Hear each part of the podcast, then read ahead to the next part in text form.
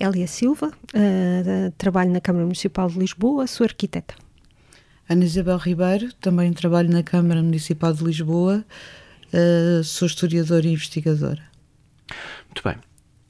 Primeiro, o que é, é uma zincogravura? Um, é uma forma de uh, conseguir um, uma impressão de um desenho. Uh, o que nós atualmente temos uh, fotocópias, uh, tínhamos antigamente tínhamos as cópias heliográficas, os vários sistemas de cópia. A zincogravura vem da pintura, de, das gravuras que eram feitas e que depois eram replicadas, e as maravilhosas zincogravuras que vocês têm foram feitas para poder duplicar, para poder fazer cópias num projeto de arquitetura do arquiteto Miguel Ventura Terra. Ok. Uh, estamos muito longe daquela, daquela realidade dos anos 70 e 80, uh, eh, do stencil que permitia fazer os, uh, os, jornais de, os jornais da escola, ou não? não. E do papel químico? Estamos, é, é um bocadinho, estamos lá, porque o que acontece é que o, a forma de fazer essa cópia, aquela, aqueles carimbos de batata que todos nós fizemos. Uh, é muito semelhante, só que depois o desenho tem que ser feito em uh, negativo para depois, quando passar a tinta e passar para o papel, aquilo ficar direitinho e ficar com a lógica de, de implantação, as plantas, não ficar invertido. Que acontece muitas das vezes, por exemplo, uh, há muitas gravuras uh, de Lisboa, uh, eu conheço as de Lisboa, deve haver das, de outras cidades, em que quando nós olhamos pensamos assim, que diabo, então, mas o castelo está no ponto errado, porque eles não conheciam a cidade, tinham só as zincogravuras, ou, e quando imprimiu, imprimiam ao contrário, e de repente o castelo, em vez de estar do lado uh, direito da Praça do Comércio, está do lado esquerdo, porque quando a imprimiram, imprimiram ao contrário. É um universo paralelo. É completamente. Uh, há, há, há zincogravuras. E assim, quando chegava uma, uma gravura uh, de Lisboa à, à Alemanha ou à Holanda, e assim, eles passavam a tinta e passavam para o papel e uh, imprimiam. Ou seja, não faziam a mínima ideia, nunca tinham vindo a Lisboa, não faziam se o castelo era para a direita, era para a esquerda, se São Francisco ficava para um lado ou se ficava para o outro. Uh, completando aqui o que a Elia disse, no fundo, uh, as zincogravuras é, é, é, um processo de, de reprodução uh, que tem que ver muito com o processo das artes e até com as edições do, dos livros antigos, que não eram propriamente em zinco, mas que eram feitos em madeira. E, portanto, no fundo, aqui a zincogravura é porque é feito numa chapa de zinco e porque há um processo também de sulcar muito semelhante àquilo que é a madeira, não é? Portanto, o desenho é gravado nessa chapa uh, e depois há um processo químico que acaba por, por queimar de forma a que o traço fique em relevo que permite essa, essa, essa estampagem, não é? E portanto é um pouco negativo. Estava, uh, portanto, essa a, a, comparação do, ou do stencil ou do químico, digamos que aí há, há, é há uma dimensão, não é? E aqui a zincogravura tem que ser mesmo uh, uh, quase tridimensional para que depois esse, esse, os vazios uh, uh, fiquem vazios no, no, papel que, que é posto sobre uh, depois essa, essa placa gravada que, que, onde passa tinta, não é? E o papel depois absorve a tinta, não é? Há, há, há bocadinho estávamos a, a, a falar pronto, é um, é um, é um, é um instrumento ao serviço da arte, hum. mas neste caso estamos a falar hum, ao serviço da arquitetura, é uma espécie de planta. É uma, quer dizer, é, é, é aquilo que for gravado, não é? Certo. Nós aqui no caso do, do do, do, edifício e das zincogravuras que estamos a falar em concreto, temos plantas, temos alçados, temos cortes. Poderia ser o, o que se quisesse desenhar, é evidente que era um processo extremamente caro de reproduzir originais e que seria um processo que, uh, à partida, era feito para projetos de maior dimensão. Uh, um, uma obra particular não teria esse processo, porque o número de cópias que iria ser necessário uh, fazer era feito manualmente. E, e, e, aqui temos uma encomenda de maior fogo e, portanto, uh, justificava-se ser através desse processo. Então vamos contar a história destas zincogravuras. Que, que zincogravuras são estas? Porquê é que foram feitas? E começamos a história pelo tempo em que estamos. Quando, de quando é que é esta história? Bom, esta história remonta, uh, no fundo, a, 2000, a 1911, que é quando é criado por decreto uh, o Instituto Superior Técnico. Uh, em más condições, más instalações, e na altura, desde o início, no fundo, que se procurava uma alternativa Uh, para, para instalar o, o, que era o Instituto Superior Técnico, sobretudo uh, numa vertente valorizar o trabalho dos engenheiros, que já era bastante valorizado e reconhecido nessa altura. Alfredo Ben Saúde era o diretor uh, do Instituto Superior Técnico, uh, grande amigo de um grande arquiteto, Miguel Ventura Terra. Uh, arquiteto esse que, a quem o Alfredo Ben Saúde pede para fazer um projeto. Estamos a falar em 1915 uh, uh, que é a data da, da encomenda, e no fundo para o, o, arquiteto Ventura Terra, enfim, que tinha estado um, uma década, cerca de uma década em Paris e que tinha feito toda, que absorveu toda, toda a aprendizagem bozartiana Uh, era o, o, arquiteto indicado também, não é? Para, para fazer a, a, Grande Escola dos Engenheiros, que foi o único equipamento de ensino superior que ele acabou por, por projetar. Uh, Ventura Terra em Lisboa já tinha feito três importantes liceus que revolucionaram, no fundo, o desenho de, desse tipo de edifícios, começando pelo Liceu Camões, depois o Liceu Pedro Nunes, o Maria Amália, que ele não acompanhou a construção não é exatamente o que está, o que ele projetou, mas é muito semelhante. Uh, tinha feito também duas escolas primárias, muito em, em jeito daquilo que se fazia no início do século, uh, oferecendo os projetos, porque foram, uh, no caso até de Salvaterra de Magos, foi na sequência de umas cheias e de uma recolha de fundos feita pelo jornal O Século. E de facto, aqui em 1915 é o primeiro e único uh, edifício que, o, que, que Ventura Terra projeta para, para, para ensino superior e, e que, enfim, depois tem um histórico um, ehm, que, que, não é feliz, uh, mas veremos já, uh, falaremos já dessas, dessas vicissitudes. Este projeto foi feito para que zona da cidade? Um, Presumo que não para a zona da cidade onde nós estamos. Não. Uh, o decreto de constituição do, do, Instituto Superior Técnico e do Instituto Superior de Comércio uh, deu uh, dois espaços para estes institutos. O convento das Inglesinhas, que foi para o Instituto Superior de Comércio, onde o ISEG ainda hoje está, uh, manteve-se lá durante estes anos todos, e um espaço que também tinha um convento, o convento das Francesinhas, que entretanto tinha sido demolido e estava um terreno vago, com exceção de uma pequena ilha, quase uh, que criou grande confusão ao, ao, processo.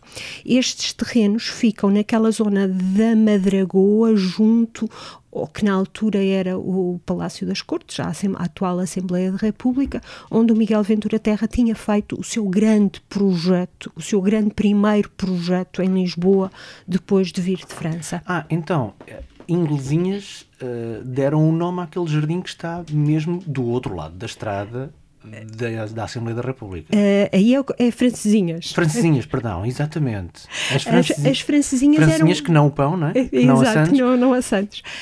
Um, o convento das francesinhas era um convento do século XVII uh, que teve graves problemas com o terremoto, nunca foi uh, completamente reabilitado, estava em muito más condições e foi demolido.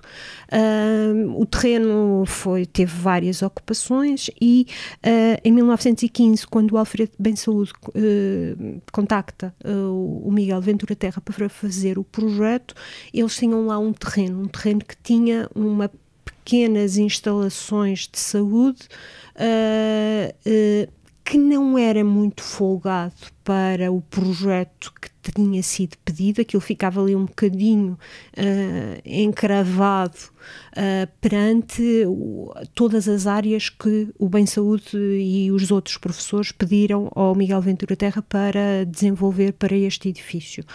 Um, era um edifício muito em linha com o, com, com, com, o desenho do, do Ventura Terra, com sempre com uma coisa excepcional. Ele era extremamente picuinhas com a, com a construção, era muito, muito pormenorizado, um, de tal maneira que o Bem Saúde chega a, a, a a pedir, a perguntar se ele queria ficar com a regência uh, da cadeira de construção civil no técnico, por isso lhe reconhecia a capacidade de trabalho e de conhecimento que ele tinha. O edifício era um edifício muito muito, orgânico, uh, muito disciplinado, se podemos dizer que um edifício é disciplinado. Uh, os, do, os, edifícios do Miguel Ventura Terra geralmente têm essa característica. Ele estudava da planta para o alçado. Ou seja, ele desenhava as várias áreas que necessitava naquele edifício e depois puxava a imagem para criar uh, o, os alçados com a linguagem característica uh, com que ele trabalhava. Aqui era muito engraçado porque o projeto tinha quatro aulas e aí vocês conseguem perceber a base do técnico: Minas, Química, Engenharia Civil, Máquinas e Eletricidade. Cada uma das aulas tinha as suas uh, as instalações sanitárias, uh, as, as, várias salas, os vários auditórios, a sala de professores.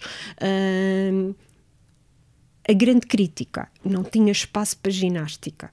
Não tinha espaço para ginástica porque o terreno era pequenino para a área que, que, que era necessário.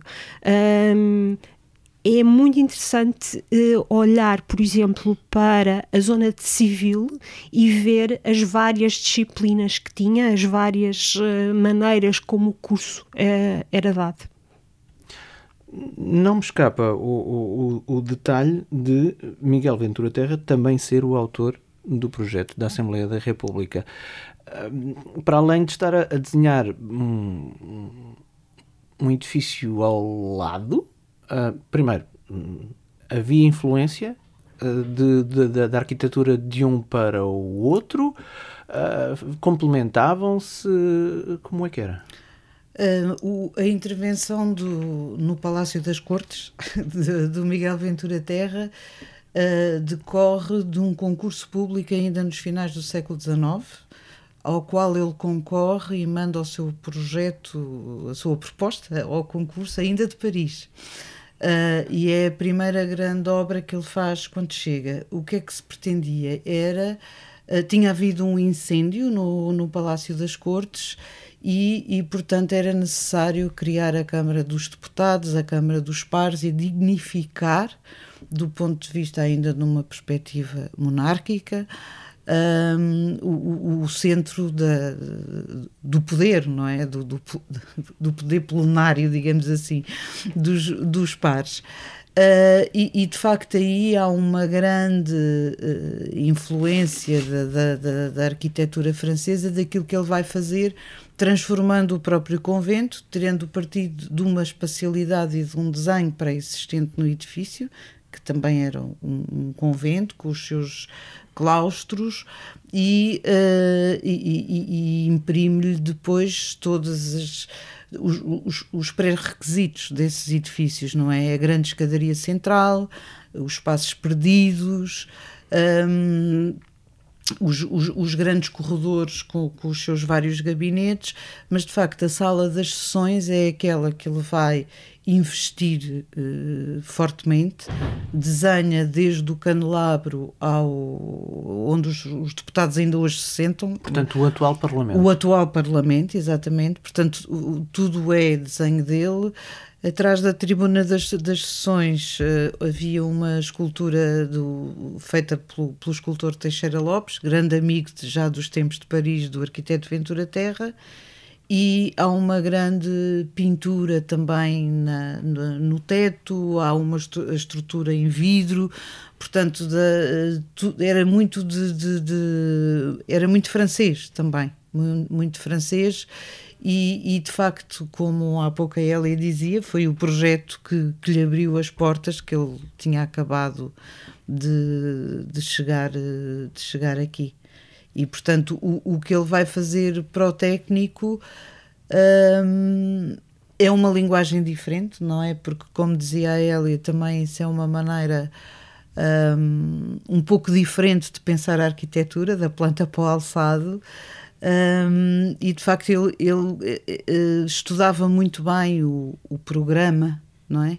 do encomendador para, para e também a nível das, das, inúmeras habitações, palacetes que ele projetou, havia sempre essa preocupação e sobretudo também atender era não era bem orgânico, mas tinha, tinham as circulações internas eram muito muito lógicas, eram muito fluidas uh, uh, nesse, nesses termos. Um, o Miguel Ventura de Terra tem uma coisa que me, que, como arquiteta, uh, que me enche as medidas, como nós diz, costumamos dizer. Ele tinha muito cuidado, como eu já tinha referido, na construção, na qualidade dos materiais que aplicava, na forma como fiscalizava. Por exemplo, ele é o único arquiteto que eu conheço que uh, nos cadernos de encargos que ele assinava, e nós conhecemos vários, cerca de 20, 30 cadernos de encargos do Miguel Ventura Terra, em que ele tem duas alíneas, mesmo quando nós não sabíamos que a obra era dele, quando se olha para o caderno de encargos, percebemos, é, isto é VT, é Ventura Terra. Porquê? Há duas coisas muito que ele tinha com muito cuidado. Primeiro, ele desenhava os pormenores todos da obra. A pormenorização de construção ele levava ao limite. Depois, era ele a fiscalização. Ele, uh, se a pedra não tivesse o, o acabamento, se não tivesse o, os contrastes que ele queria, ele tinha por caderno de encargos opção de recusar, mesmo que a fachada tivesse toda feita, se ele não concordasse com uma pedra, a pedra tinha que sair. Uh, a Ana encontrou um, um, um, cartãozinho do Ventura Terra que dizia uma coisa deliciosa para, para mim como arquiteta, que recebia em casa das 11 ao meio-dia porque o, os empreiteiros, os donos de obra que tivessem obras a, a, decorrer e que precisassem de algum esclarecimento, ele uh, recebia em casa para dar explicações. Um outro, uma carta maravilhosa do Miguel Ventura Terra para o Bordal Pinheiro, que está no Museu Bordal Pinheiro, uh, no arquivo deles. Ele convida o Bordal para ir ter com ele à obra, neste caso era o Palacete Mendonça que estava em construção, para discutirem o desenho de uma faixa que ele cria para a sala de refeições. Vejam o pormenor. Eu uh, às vezes falava com a Ana e dizia: Imagina, o Ventura Terra e o, e o Bordal Pinheiro, os dois sentadinhos aqui na sala a discutir se a cabeça da gárgula ia para baixo ou ia para cima. Esta qualidade de construção, talvez por isso é que ele ganhou quatro prémios Valmor e, as obras dele continuam a ser. Uh, do melhor que nós temos em Lisboa. Este projeto foi aprovado? E, um, é um projeto do Estado, por isso estes projetos não eram licenciados. Estes projetos é, tinha, foi aprovado pelo, pelo encomendador, pelo engenheiro uh, Alfredo Bem Saúde, enquanto uh, comissão uh, do técnico. Eh, não tinha que ir à Câmara, não tinha que ir ao Estado para, para ser uh, autorizado. E porquê a necessidade das zincogravuras? Isso eu penso que uh, uh, era a necessidade, porque, porque um projeto desta natureza, sendo encomendado por um Ministério, teria que circular. Uh, e teria que ser visto uh, não só a nível de Estado, mas também uh, era necessário o lançamento de um caderno de encargos, que implicaria também a disponibilização das plantas e, sobretudo, uma coisa que nós vemos no jornal A Luta é que havia que fazer publicidade também dessa situação. Não nos podemos esquecer que quando esta encomenda é feita e quando surge, uh, o, o, Instituto Superior Técnico é república já, não é? Nós estamos em 1911 e, portanto, a educação era, enfim, um dos grandes cavalos de batalha dos republicanos e estamos a falar de dois protagonistas uh, que não deixa margem para dúvida. Aliás, Uh, o, o, Ventura Terra quase que foi republicana avant la lettre, não é? Porque antes da implantação da República há uma variação republicana, a primeira variação republicana, que pela primeira vez tem um arquiteto vereador. E, e esse vereador é o Ventura Terra, em 1908. E, portanto, eh, isso também lhe traz um conhecimento de cidade e uma sensibilidade acrescida às questões da, da cidade, que na prática se traduzem sempre muito, como falávamos, voltando um bocadinho ao, ao que era também este projeto do técnico eh, em relação à Assembleia da República. É de facto uma fachada simétrica, é uma fachada que, que, que, tem os seus pátios também um bocadinho por contaminação do convento que ali existia, não é? E também por outro aspecto que ainda não falámos e que acho que é, que é importante, que uma outra característica que está muito presente, não só na arquitetura do Ventura Terra, porque era uma preocupação da época, que é a questão da ventilação dos edifícios e a questão da higienização dos espaços através da circulação de ar, que é falamos outra vez muito que é necessário as correntes de ar nestes tempos pandémicos que vivemos há pouco tempo, mas no fundo a questão era, era muito semelhante. Mas voltando um bocadinho atrás, nós sabemos que, ou seja, as origens da encomenda, nós não encontramos nenhum contrato formal entre o arquiteto uh, Ventura Terra e Alfredo Bem Saúde como diretor do técnico. Sabemos sim que eh, começa em 1915 e que em 1916 esse projeto um, é exposto nas instalações da Boa Vista, onde estava o Instituto Superior Técnico. E é nessa altura que é nomeada também uma comissão de acompanhamento por um professor do técnico, do, do arquiteto Álvaro Machado, e o Eduardo Augusto Ferrugente Gonçalves, que seriam uh, essa comissão de acompanhamento. E, e, de facto tudo parecia correr bem, porque uh, uh, no, logo no início de 16 uh, há um documento que prova que há um pedido de empréstimo à Câmara Geral de à, à Caixa, perdão, à Caixa Geral de Depósitos para a construção do edifício. Em agosto desse ano há um decreto que permite a atribuição desse crédito especial para as despesas com a construção. E depois há um hiato, quer dizer, entre 16 e 18 isto para, porque é o tempo em que se está a tentar, um, como falava a Elia há pouco, que era retirar o posto de desinfestação eh, que existia no terreno onde iria ser construído o edifício e que, se, e, e que era indispensável retirar esse posto de, de ali para que a construção pudesse prosseguir. A experiência diz-me que sempre que a frase tudo parecia correr bem surge numa conversa, surge logo a seguir uma outra palavra. Mas tudo parecia correr bem, mas. Tudo não correu bem. Nem que fosse pela morte prematura do próprio autor do projeto, que faleceu em 1919, um, e porque um, em, no final de 1918, depois de se perceber que não era possível, por um lado, esperar mais tempo para que fosse construído o edifício. e por outro lado, uh, não era possível demolir o, o, posto de desinfestação, portanto, em, em novembro de 18 já há uma reunião do, do Conselho Escolar do Técnico em que é decidido procurar outro terreno. Um, e há o início de um processo também de expropriação no casal de Mineiro, no casal do Mineiro às Amoreiras. Agora, se era exatamente isso, nós não chegámos a perceber se era o mesmo projeto que iria ser implantado, se, dadas as características do terreno, teria que ser alterado ou, ou seria outro.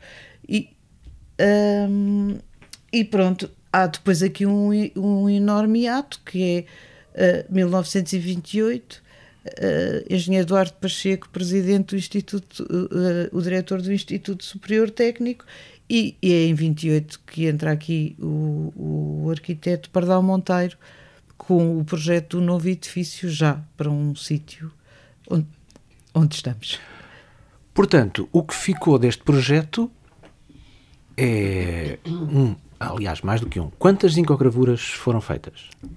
Um, no Museu de, de Seville estão sete plantas, cortes e alçados. E foi isso que foi a partir dessas zincogravuras que os colegas uh, daqui do técnico conseguiram uh, redesenhar todo o projeto, conseguiram passá-lo a, a, digital e depois conseguiram fazer uh, uma coisa que maravilhosa, uh, que é uh, as impressões 3D desse projeto. Ou seja, nós conseguimos quase mais de 100 anos depois olhar para este projeto Ventura Terra, estudá-lo, uh, perceber as suas lógicas de trabalho, perceber aquilo que a Ana tinha falado das questões de ventilação que era um pormenor que o Ventura Terra eh, tinha muito, muita atenção, seja nestes edifícios escolares, seja nos, nas, nos próprios eh, pequenos edifícios de habitação plurifamiliar. Uh, ele não tem quartos interiores, toda, todas as casas tinham ventilação transversal estarmos a discutir ventilação transversal no princípio do século era assim um, um, um ganho imenso e não eram casas para ricos, aquela, nós até achamos que para os palacetes da senhora Viscondensa, para o palacete do senhor não sei o quê, eh, era compreensível. Não, nas nos pequenos edifícios plurifamiliares que ele construiu nas avenidas, toda a ventilação transversal, toda a ventilação de não ter casas nem compartimentos interiores era um aspecto muito cuidado.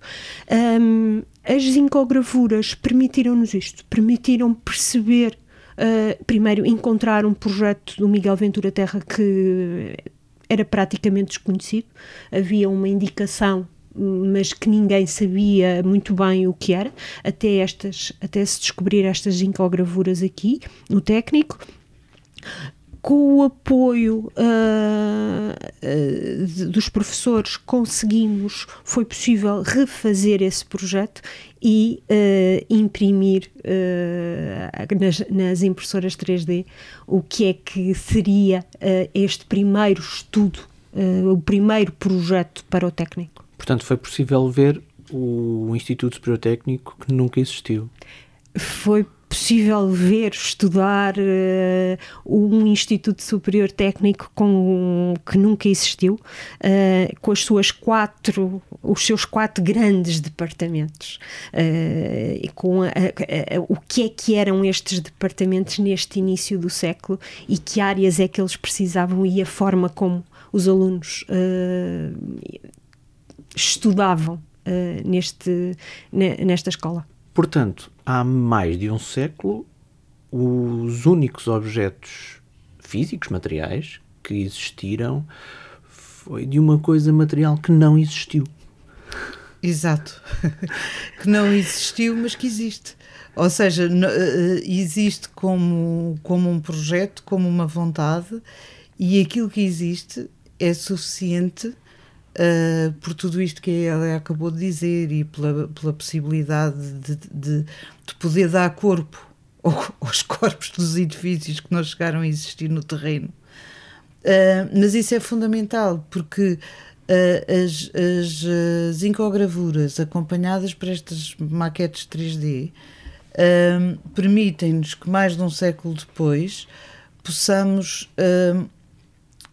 no fundo, refletir sobre como foi refletido aquilo que era o ensino da engenharia nessa altura, esses quatro departamentos uh, que estruturavam o edifício, e portanto temos aqui a, a, ou seja, a, a, partir dessas, destas sete peças, destas xilogravuras, nós podemos estudar uh, o pensamento de uma época desde o ponto de vista disciplinar e perceber quais é, que tipo de laboratórios é que existiam, quantos auditórios públicos, auditórios para uh, a forma de lecionar, por exemplo, que ainda hoje continua, mas ele havia vários auditórios como classe, classes eh, mesmo para, para dar aulas, havia o grande auditório para as grandes palestras, havia e portanto há uma forma, é um registro intemporal de pensar um edifício para, para, para o Instituto Superior Técnico, não é? Para uma profissão eh, de engenheiro em sentido lato, que é, um, que é uma profissão que, que, que não é por acaso, que é com o engenheiro Eduardo Pacheco, que depois ganha eh, enfim, e, e, o edifício que é construído é, é, é uma belíssima peça também intemporal. Curiosamente, já agora só abrir aqui um parênteses, o Pardal Monteiro, o Porfírio Pardal Monteiro, que projeta o técnico, tem uma admiração infinita pelo Ventura Terra, a quem chama quase de pai e que é o seu mentor. Isto é uma amizade que nasce, porque, ou seja, quando o, o, o, o Pardal Monteiro termina o curso de arquitetura em 1919, vai fazer o seu tirocínio no ateliê do Miguel Ventura Terra. Portanto, este estágio uh, é fundamental para um jovem arquiteto que, desde menino, conhecia o Ventura Terra, porque o pai trabalha, ou seja, os mármores que eram utilizados, os mármores de Perpinheiro, que eram utilizados pelo Ventura Terra nas suas construções, era, era o pai do Pardal Monteiro, do, do, do menino Porfírio, que acompanharia o seu pai nas visitas ao arquiteto. E isso foi uma coisa pública. Várias vezes o, o, o Pardal Monteiro manifestou essa sua um, admiração, não só do ponto de vista uh, da vertente profissional, mas também como homem e como uh, que o marcou muito. Portanto, também é interessante fazer este caminho. Há um primeiro projeto do mestre, uh, não vou dizer que o Pardal Monteiro é discípulo, mas é um discípulo uh, de todo o imaginário de ser arquiteto. Um, só para dar mais um, uma dica aqui ao que a Ana explicou. Um, quando o, o, o, jovem Perfírio acompanhava o pai uh, ao, ao, gabinete uh, do arquiteto, era para discutir o desenho dos materiais, a forma como a pedra era uh, cortada, a forma, que tipo de acabamento é que essa pedra tinha. Se iriam usar mais uma pedra mais cinzenta, se iriam utilizar uma pedra mais amarela, se o recorte da pedra, como é que era essa pedra. E eu acho que essa capacidade de pormenorizar, desculpem lá, lá estou eu a voltar à minha área de arquitetura, essa capacidade de criar pormenor, de saber como é que uma pedra é cortada, é uma coisa que os une uh, aos dois. Esse conhecimento do material, da pedra, de, da forma como essa, esse material é tratado e trabalhado. Posso perguntar-lhe, Ana, como historiadora, se, se houve consequências políticas na altura hum, da, do, da falha deste projeto? Era um, foi um, historicamente estávamos a entrar já nos anos 20, um tempo de algumas convulsões uh, políticas, digamos que o, os grandes ideais republicanos uh, já estavam muito comprometidos. Uh, não só do ponto de vista das oscilações e de, de uh, e de algumas expectativas goradas, não é? Já tínhamos assistido a grandes movimentos grevistas, portanto, a nível nacional há aqui uma grande tensão também social, uh, política, um, de, de, porque ser republicano, como ser outra coisa qualquer, não era linear, não é? E há um ímpeto republicano inicial, enfim, que se vai para uns deturpando, para outros afinando, no sentido que, que, que, que que para eles seria o mais correto e portanto isto a, a, acaba por não ter um, por não ter essas consequências por não ter por, por, não ter esse impacto. Também estávamos no princípio do século, uma escola de ensino superior, enfim, interessaria ao poder prestigiar e, e iniciar esse caminho uh, de, de legitimação da posição até profissional e social de uma profissão, que era a engenharia, uh, mas que, enfim, não diria, não teria muito significado para digamos, para a sociedade civil em geral, penso eu. E como arquiteta, Elia, eh, sinto que teve uma certa pena de que não tivesse sido construído este. Eu tenho sempre muita pena quando os edifícios não são construídos, porque é assim, é, é a nossa. Eu, por mim, eh, tenho sempre muita pena, ainda tenho mais pena quando eles são demolidos ou quando são assassinados, que infelizmente. Não foi o caso. Não foi o caso. Mas há algumas obras do, do Ventura Terra que levaram uns carapucinhos que eram perfeitamente desnecessários. Hum, tenho pena que não, que não tenha sido construído porque era o primeiro edifício para uh, uma universidade, já se tinha feito escolas, já se tinha feito, mas aqui e era o técnico, pronto. O técnico é o técnico. Uh, tenho pena que não tenha sido construído. Eu acho que uh, aquela, aquela área teria hoje um impacto. talvez não fosse conhecido pelos bares e fosse conhecido pelas universidades, porque aí já ganhava ali dois pesos. Mas tenho consciência que era um projeto feito à medida de um pequeno terreno que não tinha área de expansão um, e que hoje o técnico já não se tivesse sido construído hoje o técnico já não podia lá estar uh, teria que sair para outro lado, porque o número de alunos que havia em 1910, 20 para o número de alunos, é assim, o técnico já passou para, uh, para Oeiras porque já não cabe, não é? Uh, e ali eram umas instalações muito pequeninas. Tenho muita pena que o edifício não tenha sido construído. Tenho.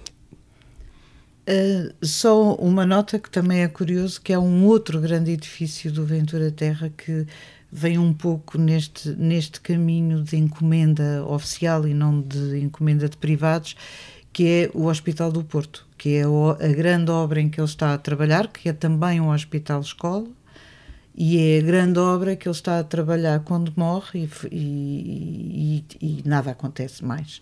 Uh, também o, porque, porque é um projeto que foi crescendo à medida que se iam adicionando uh, novas necessidades e, e eram, chegaram a ser feitas fundações, mas o edifício nunca chegou a ser construído. Um, e, e, também era muito esta lógica, não é? Da frente de um edifício absolutamente simétrica e que depois, com os seus pátios interiores, há, há algumas semelhanças entre estes dois projetos e que depois uh, já tem a lógica de construção hospitalar da altura, que era pavilionar, e portanto, uh, por trás dessa frente haveria uma série de pavilhões de especialidade, aqui separados e não integrados no, no edifício, como acontecia no projeto do, aqui do Instituto Superior Técnico. Algum assunto que não tínhamos abordado? O, o, o, talvez dizer uma coisa, só isto é uma história que nós começámos aqui a reconstituir e a contar, que começa em 1915 e em 1935 é inaugurado o Instituto Superior Técnico. Onde nós estamos. Onde nós estamos. Uhum. A sensação com que eu fico, 32 não, pois é, nunca é. Ocupado. Nunca chega a ser ocupado. Não há, um, não há Sim, uma cerimónia, pois é verdade. temos aqui... Uh, Sim, é o início, o 20 início anos. Sim. 20 Sim. anos entre a vontade Tinha e o acontecer qualquer coisa, não é? Não, não. Não, não. E as Sim. construções Posso... continuaram. Sim. Sim. Sim, mas era preciso. O Eduardo Pacheco precisava não, não que isto fosse ocupado. as construções continuaram. Pois, não, não, estou só a falar das, das da década de 90. Estou a falar dessas. Sim, sim, depois temos as outras de cá dentro. Do, não, do original. Sim, sim, o original não ficou totalmente construído. Ah, ah, ah, se calhar, não, não, não sei se vale a pena aqui para esta conversa. E eu, como, eu e a Ana, talvez por termos a Ana mais do que eu, trabalhámos imenso o Ventura Terra, eu tenho uma admiração gigantesca por este homem. Um homem que nasce em 1866, em Caminha, e, que é no extremo de Portugal, que demorava-se dois dias de comboio a chegar lá. Um, que estuda, que de uma família muito pobre, muito pobre, o último filho de uma família. Décimo terceiro filho. Uh, de uma família muito pobre e que consegue se transformar num grande arquiteto que vai para Paris, que estuda muito, que trabalha muito uh, e que morre aos 53 anos com uma lampreia em Verna Nova. Uh, Hum, não sei se, o que é que lhe teria acontecido se ele não tivesse morrido aos 53 e tivesse continuado a trabalhar mais 20, 30 anos. Não sei que tipo de arquitetura é que ele iria fazer, se como Raulino uh, iria alterar o seu desenho, iria alterar a sua forma de trabalhar ou se iria continuar com a, a sua imagem de marca. Um, mas vejam que é um, alguém que de uma família muito pobre, por capacidade, por uh, por uh, um, um, uma forma intensa de projetar, porque ele acaba por ter eh, projetado dos 30 aos 50, 20 e poucos anos de trabalho, e o que ele nos deixou uh, de obras, de projetos, de novas formas de olhar para a cidade. Porque, ao contrário de muitos arquitetos daquela altura, ele tinha ele olhava para a cidade, ele era um arquiteto que conhecia a cidade, que procurava intervencionar a, a cidade.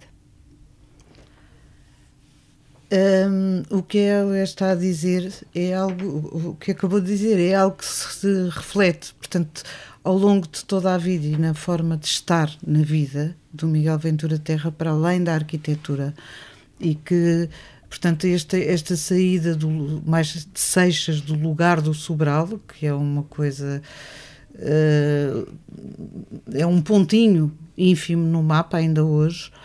Um, e a família sofre todos o, o, o, que foi normal na altura. Há dois irmãos dele que imigram para o Brasil, onde acabam por ser construtores civis de, com alguma importância uh, no Rio de Janeiro e em, e em São Paulo.